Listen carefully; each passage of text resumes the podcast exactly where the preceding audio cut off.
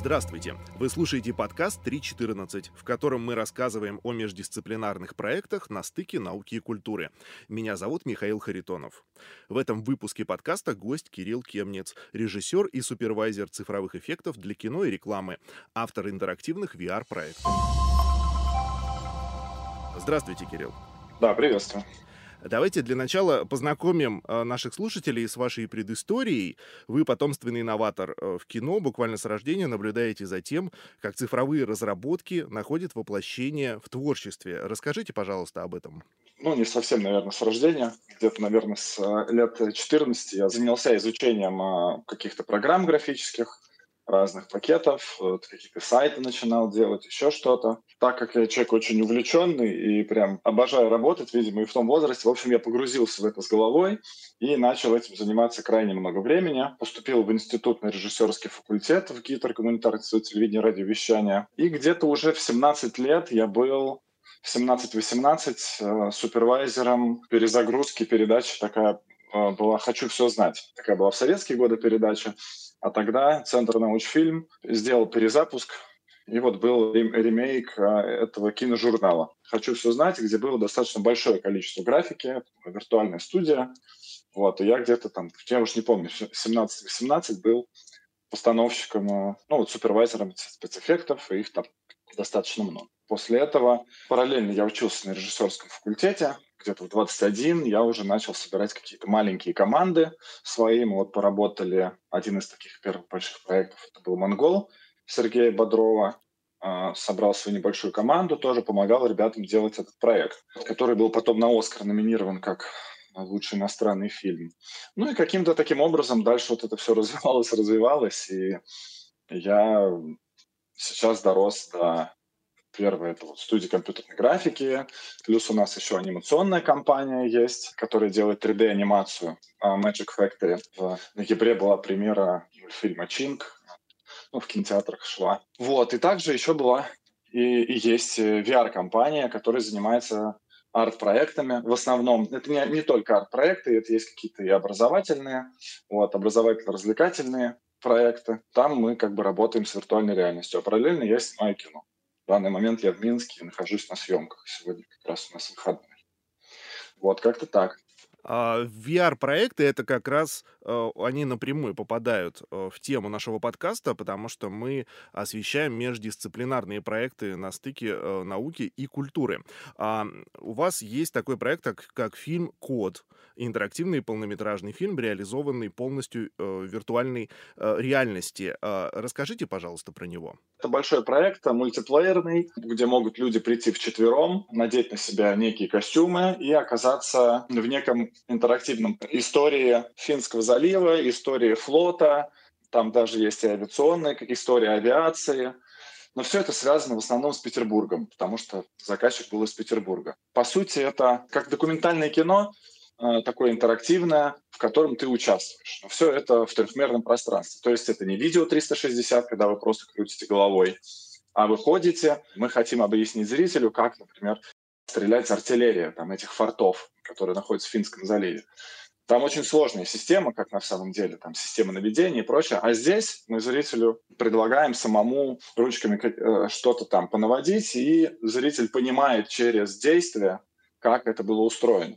Плюс это просто интересно. Такое совмещение, в общем, да, интерактива, просто развлечение с образованием. Вот, очень классный формат. Так как мы делали этот проект уже достаточно давно, то есть, наверное, прошло уже лет пять, мы были одними из первопроходцев виртуальной реальности в стране в тот момент, потому что она только-только тогда появилась, еще были только первые версии шлемов. И, конечно, это было невероятно тяжело и с технической точки зрения, потому что когда ты там работаешь в каких-то других индустриях, есть кто-то, кто до тебя это делал, и ты можешь этот опыт подсмотреть, да, у кого-то, зайти на YouTube, э, грубо говоря, и посмотреть, аж как делали это другие ребята. А здесь ты заходишь, а там э, ноль роликов на эту тему, потому что никто этого до тебя еще не делал. Это первый вопрос, это технический, а второй, конечно, это то, что мы учились э, работать с этим инструментом, то есть это новый инструмент, на котором тебе надо научиться играть, так, музыкальный. Вот. И там огромное количество есть своих нюансов просто гигантская. То есть как, как удерживать внимание зрителя в нужном там месте, да?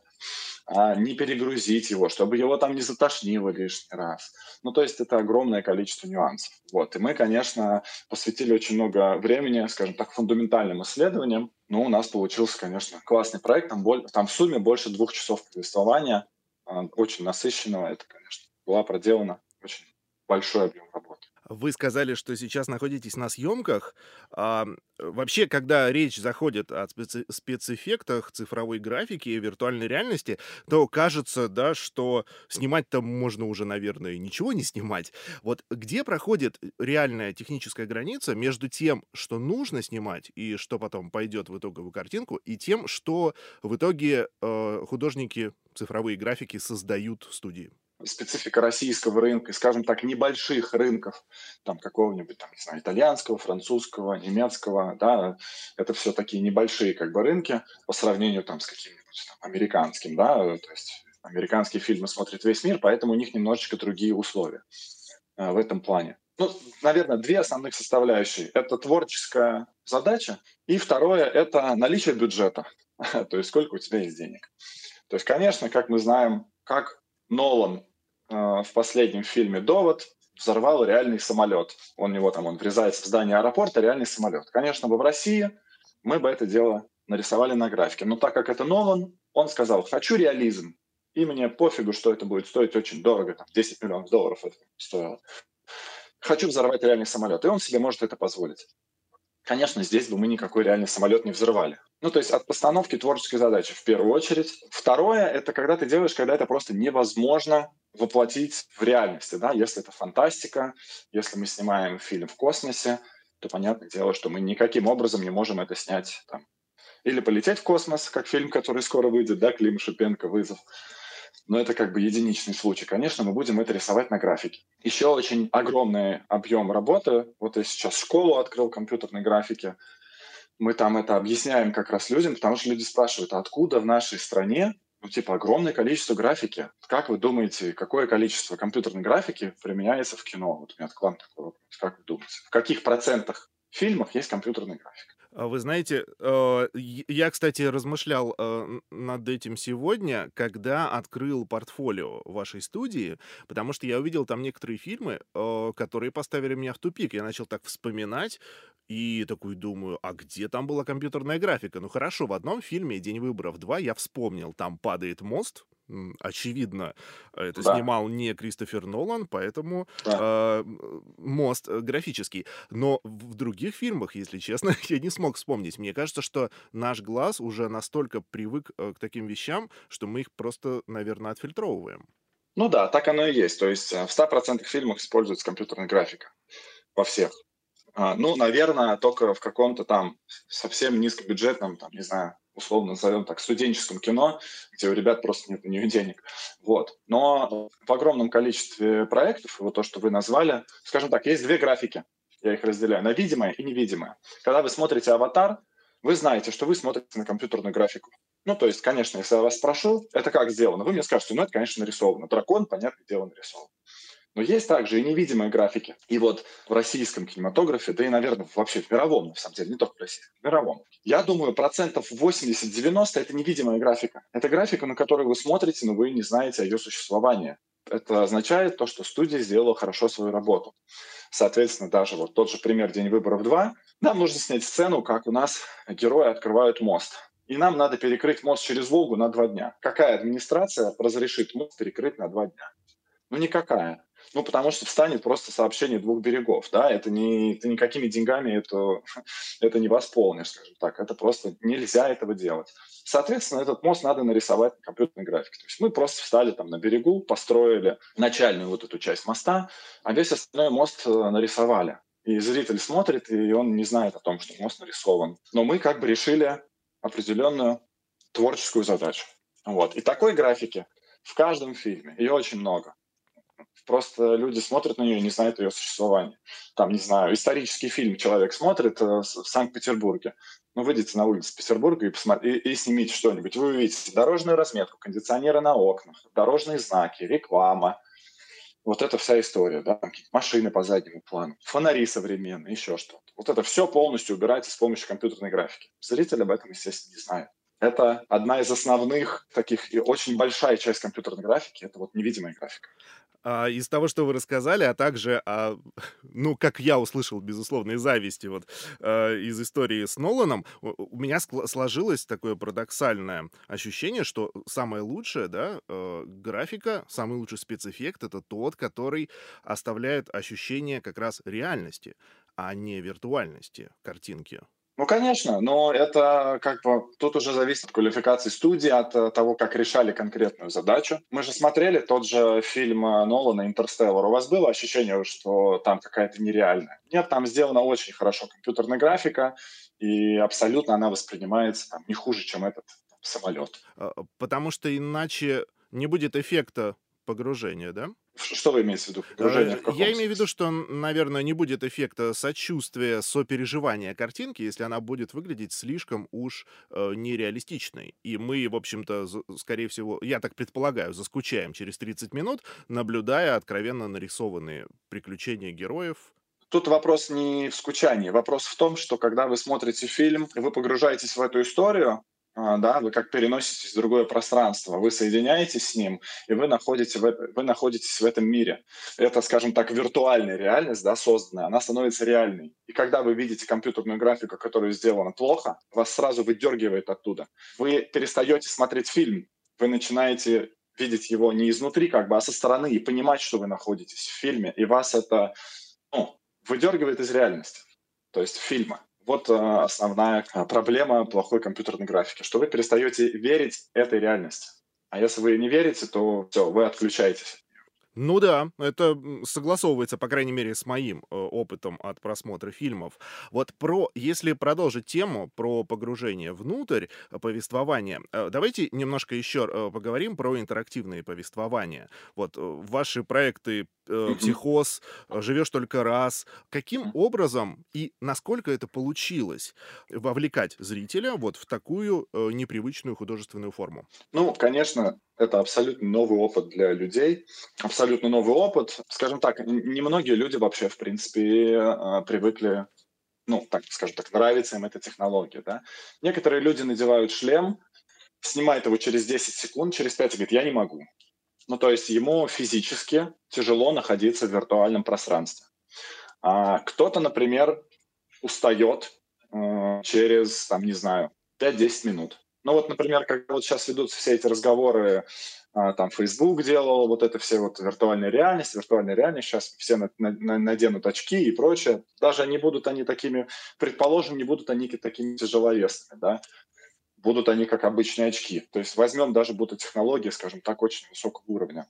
Мозг, он понимает, что это все-таки не реальность, он туда попадает, ему надо обрабатывать очень большой объем информации, а подается он все равно не так, как реальная картинка.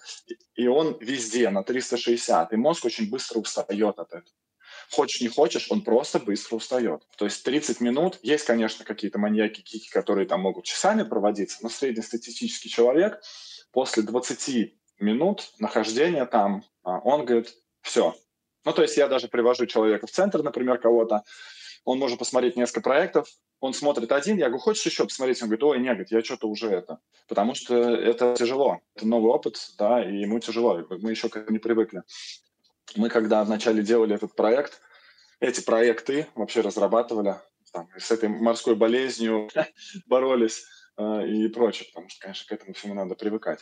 Часть людей, конечно, абсолютно нормально ее воспринимает, оказывается там, но, опять же таки, понимаете, как бы зритель не искушенный еще этим. Когда ты посмотрел 500 фильмов, не знаю, в жизни, 5000 фильмов кто-то посмотрел, там, человек может э, что-то начать, э, начать сравнивать с предыдущим опытом, скажем так. Здесь ему сравнивать особо не с чего, поэтому, конечно, будем, э, скажем так, честны, в первую очередь вау-эффект производит сама технология на людей. Наверное, сейчас уже это меньше, там года 3-4 назад это было больше. То есть в целом а, люди надевают шлемы и говорят, вау, как круто, они оказываются в новой реальности. И в целом им по большому счету можешь показывать чего угодно. Потому, ну, я сейчас так утрированно, потому что на них производит впечатление сама технология. А дальше, когда человек привыкает к этой технологии и надевает очки четвертый, пятый раз, ты уже должен действительно выдавать ему качественный контент, потому что его ты уже просто технологией не удивишь. Мы попробовали сделать какие-то вот такие арт-проекты. В основном это все психоделические пространства какие-то, да, то есть это такие трипы, вот так, психоз и а, Йола, который вы сказали, проект Я у нас. Ну, люди оказываются в совершенно другом пространстве, конечно. На них это производит впечатление очень классно. Ну и плюс кажется, мы сделали интересный контент. Но о нем рассказывать так тяжело, потому что это, конечно, надо попробовать. Рассказывать о музыке Бетховена словами очень тяжело, ее надо услышать. А скажите, э, какой необходим, э, какое необходимо техническое оснащение, чтобы вот, например, если мы вообразим некий кинотеатр, да, в котором происходит э, просмотр вот таких интерактивных фильмов, как это могло бы выглядеть технически? Ну, вопрос в том, что, во-первых, наверное, не очень нужен вообще кинотеатр. Зачем для этого нам нужен кинотеатр? Это индивидуальная какая-то история, да, то есть это скорее похоже на Netflix, как когда вы смотрите там Netflix сидя дома или какой любой другой стрим. Это просто обусловлено технологией, потому что когда ты надеваешь шлем, ты один становишься, ты не видишь других людей. Хождение в кинотеатр — это опыт коллективного просмотра, он имеет большую роль для людей, это опыт социализации, да, то есть люди ходят в кинотеатр, чтобы социализироваться, э, поесть вместе попкорн и с соседом а, вместе посмеяться над этим фильмом или поплакать, да, потом выйти из кинотеатра и это дело еще обсудить. С VR, наверное, чуть по-другому, потому что ты находишься один в этот момент, а, поэтому я не очень вижу смысла вообще типа в кинотеатрах, и я не думаю, что они будут. Я думаю, что скорее, если это и будет, когда технология разовьется, то это будет, у каждого будет свое устройство, и человек сможет там из любого места, скажем так, выходить. То есть кинотеатр здесь ничего не дает. Еще почему мы идем в кинотеатр? Потому что там гигантский экран, там хороший, качественный, дорогой звук. У тебя просто выше уровень погружения. Очков тебе достаточно в любом месте, чтобы оказаться в том же самом пространстве. Зачем для этого куда-то идти? Пожалуй, во многом соглашусь. Помимо вопроса о кинотеатре, хочется спросить еще про выставку. Вы были автором э, первой в мире VR-выставки современного искусства. Она называлась «Метаформы». А, расскажите, пожалуйста, про этот проект. И вообще, если вот оттолкнуться да, от мысли, э, что какие-то вещи нам больше не нужны, вообще выставки, как вы считаете, нужны ли будут в будущем? По поводу выставок, но я думаю, что выставки будут также актуальны, потому что помимо того, что это возможность посмотреть на оригиналы, да, почему мы идем э, в Третьяковку, потому что, хотя мы же можем на телефоне репродукции посмотреть фотографии, но мы хотим увидеть оригинал. Плюс это какой-то, опять-таки, вид досуга и о, вид социализации и совместного, возможно, похода с кем-то, да, и обсуждения. Вот. Это какой-то культурный выход а, выставки достаточно успешное мероприятие, если их а, классно к ним подходить действительно делать креативные какие-то вещи, не какие-то скучные, то выставки все у них хорошо, и посещаемость у них достаточно хорошая, а, и у нас, как, как показывает практика, у людей высокий интерес к этому. Потому что на самом деле, если перебрать, какой вид досуга вообще существует в центре, даже это, и мы берем Москву, я москвич, да? вот я, например, хочу куда-то сходить с девушкой например, да, куда-то вечером сходить. Какие у меня есть варианты? У меня есть вариант ресторан, но это понятно. Но ты же не будешь с ней ходить каждый день по одним ресторанам. Просто скучно, скучно, скучно станет, да, ну сколько можно есть вместе. Второй вариант – это кинотеатр. Да, наверное, кто-то. Ну, ты сходил разочек с ней в кинотеатр. Опять же таки, вы сидите, вы не общаетесь, вы вместе смотрите фильм. А тебе все-таки хочется общения с человеком, да, совместно. Поэтому выставка очень классно подходит а, под этот формат, потому что это находится в центре города, вы вместе идете в какое-то помещение, в какое-то пространство, вместе смотрите искусство, параллельно вы обсуждаете, никто на вас не шикнет, что вы разговариваете или громко едите попкорн. Поэтому, мне кажется, выставка, она очень классно подходит под формат времяпровождения там, с друзьями, с любимыми, с семьей, еще с кем. Вот, поэтому я думаю, что они никуда пока не денутся. Потому что других вариантов, ну, понятно, есть какие-то, ты можешь пойти на картинг, не знаю, в парк развлечений, еще куда-то, на концерт, в театр. Опять же таки, ты будешь сидеть и смотреть туда, а не общаться с человеком параллельно. Мне кажется, с выставками все будет хорошо. Я почему спросил про именно VR-выставку? Потому что, с одной стороны, совершенно с вами соглашусь, такой досуг, как выставки, способствует социализации, а с другой, вот мы про это говорим, что виртуальная реальность, она способствует как раз как будто бы тому, чтобы человек становился более одиноким, потому что он находится один да. в этой виртуальной реальности. И вот, да, это, конечно, вопрос к будущему, как мы будем это все совмещать. Вопрос в том, что не все проекты, опять же таки, вот мы возьмем тоже Центр Код, это мультиплеерный проект. Вы находитесь в двух там, в пяти метрах друг от друга, каждый надевает свой шлем, и вы видите друг друга в, ре- в виртуальной реальности. Вы друг друга видите в других образах, и вы там можете взаимодействовать. Это очень забавный опыт, прикольный, особенно когда ты другого... У нас был проект по Сальвадору Дали. Да, и ты идешь с девушкой, э, там, не знаю, условно на свидание, вы надеваете шлемы, а в мире Дали вы оба голые. Ну, это как бы очень забавно, это очень смешно и забавно, вы начинаете смеяться, вот, потому что вы, не важно, голые, не голые, вы там можете быть э, там как слоны там из Сальвадора Дали, просто это забавный опыт. И там вы находитесь вместе в виртуальной реальности. Да. Ну, что говорить, как бы, я думаю, что люди будут все-таки больше и больше уходить в виртуальный мир, и я думаю, это, ну, можно говорить, хорошо это или плохо, но я думаю, это просто неизбежность и все больше будем становиться похожими друг для друга на расплавленные часы, да, или на каких-нибудь вылетающих пчел. Я думаю, что одна из э, прелесть, скажем так, хороших или плохих сторон уже там морально-этические вопросы а, можно обсуждать отдельно. Виртуальная реальность дает тебе возможность быть тем, кем ты хочешь, а, в том образе, в каком ты хочешь. Но не всегда это хорошо, потому что, возможно, это будет людей, например, падать мотивация развиваться в реальном мире. А зачем развиваться в виртуальном, ой, в реальном мире, если можно уйти в виртуальный и там стать там, кем хочешь, выдавать себя не за того, кем ты есть, кем ты являешься на самом деле. Да, это определенные проблемы, и я думаю, что нас ждет в ближайшие 20-30 лет.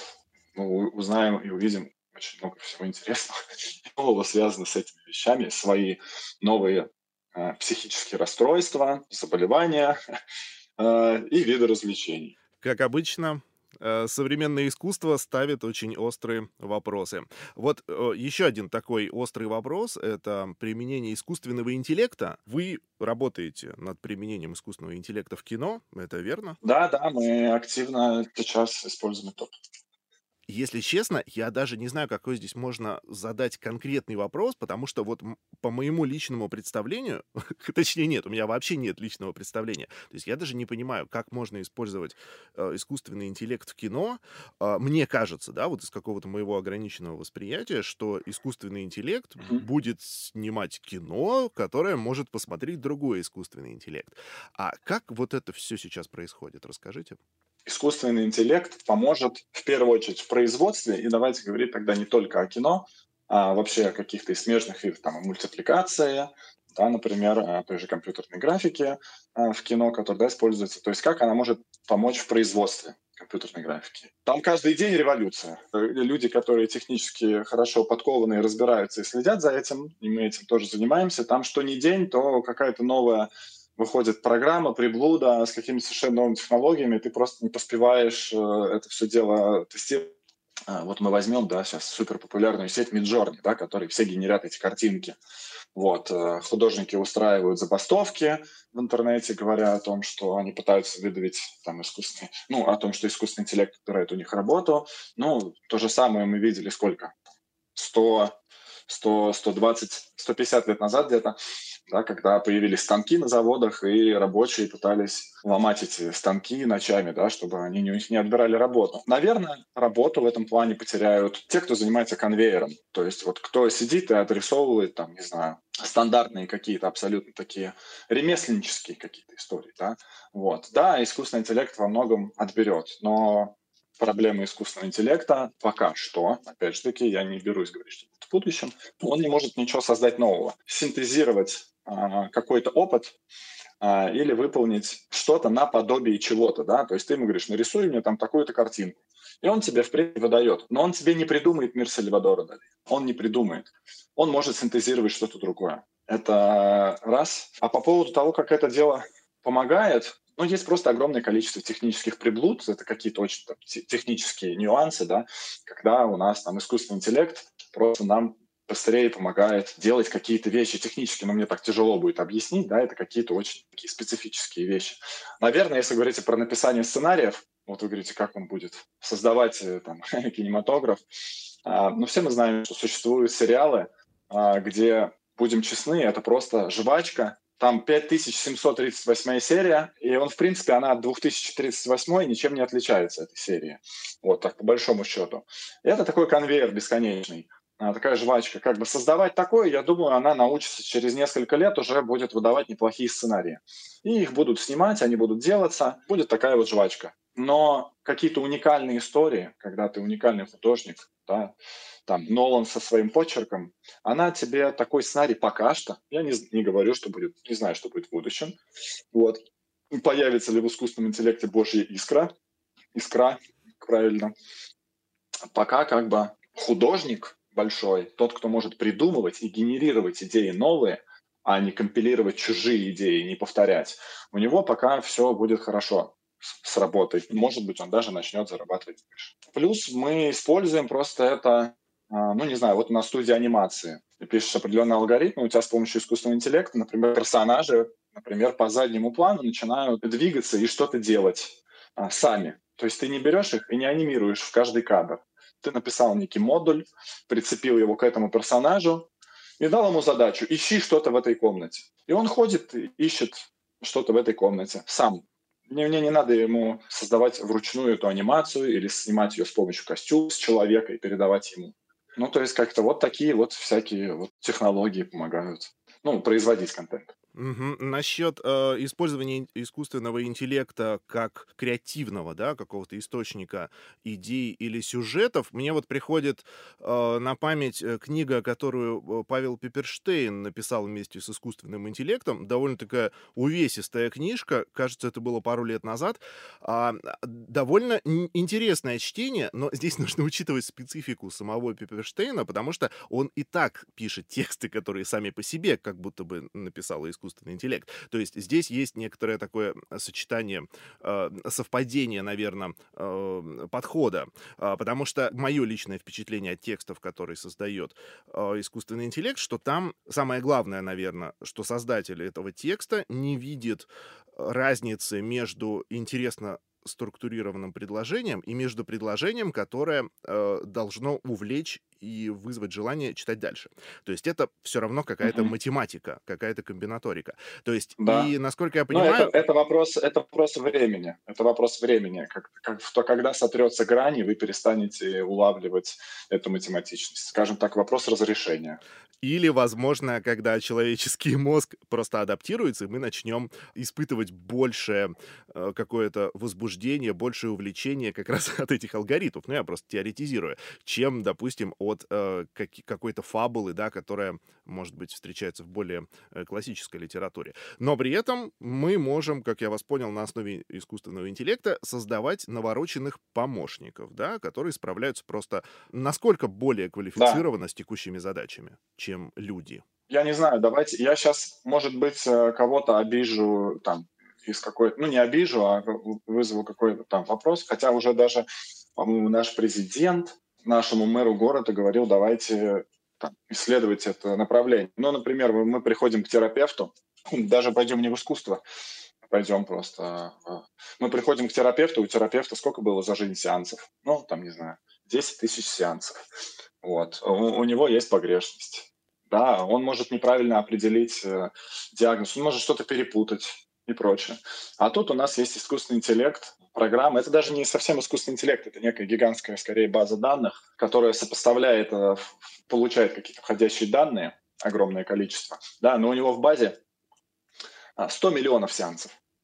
А, и загрузили туда правильно поставленные диагнозы.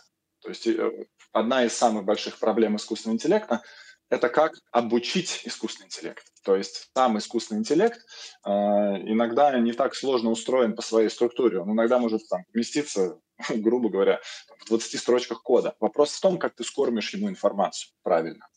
Вот. Э, о том, как ты научишься это делать правильно. Вот, э, скажем так, одна из основных сложностей.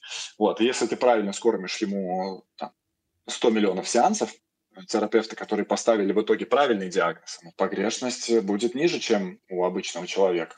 Мы сейчас на эту тему написали сценарий для сериала про искусственный интеллект, и вот сейчас э, как раз взаимодействуем с платформами, чтобы хочу снять этот сериал как шоураннер, как режиссер, вот, а, именно как раз на эти темы, что как нам искусственный интеллект будет помогать в будущем. Потому что пока люди во многом его очень боятся – как разговоры, что это превратится в Skynet и прочее. Я не знаю, я не футуролог, не могу сказать точно, что произойдет.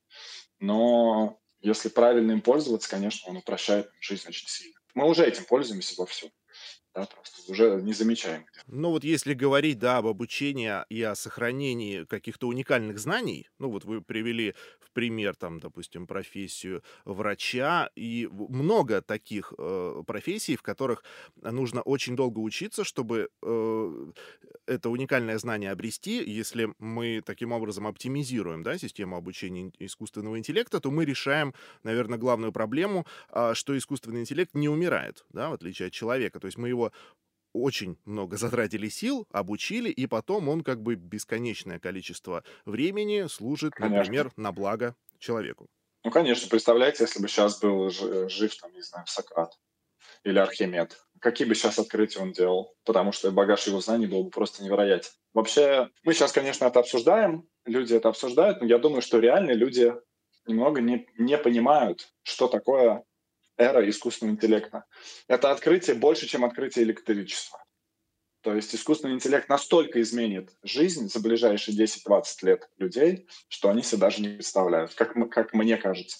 Потому что, я говорю, там с невероятной скоростью идут разработки, и сейчас все большие дяди идут вкладывать миллиарды долларов, десятки миллиардов. Да? Не зря Билл Гейтс, Илон Маск, Цукерберг, они сейчас туда вкладывают огромные суммы денег в разработку искусственного интеллекта, потому что они понимают, кто первый завладеет этой поляной, назовем так, кто ее займет, тот и будет, по сути, управлять миром. Вот. Я думаю, что в будущем нас ждет просто то, что э, искусственный интеллект будет управлять нами, по факту, государством. То есть будут не нужны чиновники. Ну, один будет большой искусственный интеллект. Вот. Потому что он будет знать как лучше.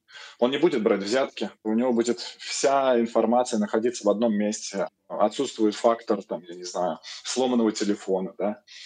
Пока ты там сверху какой-то указ издал, он дошел до последнего человека, там все 10 раз изменилось поменяли. Ну, вы понимаете, что я имею в виду. То есть я думаю, что по факту он будет нами управлять, и людей это будет устраивать. Это, согласен, действительно, э, из нынешнего времени довольно радикальная картина будущего.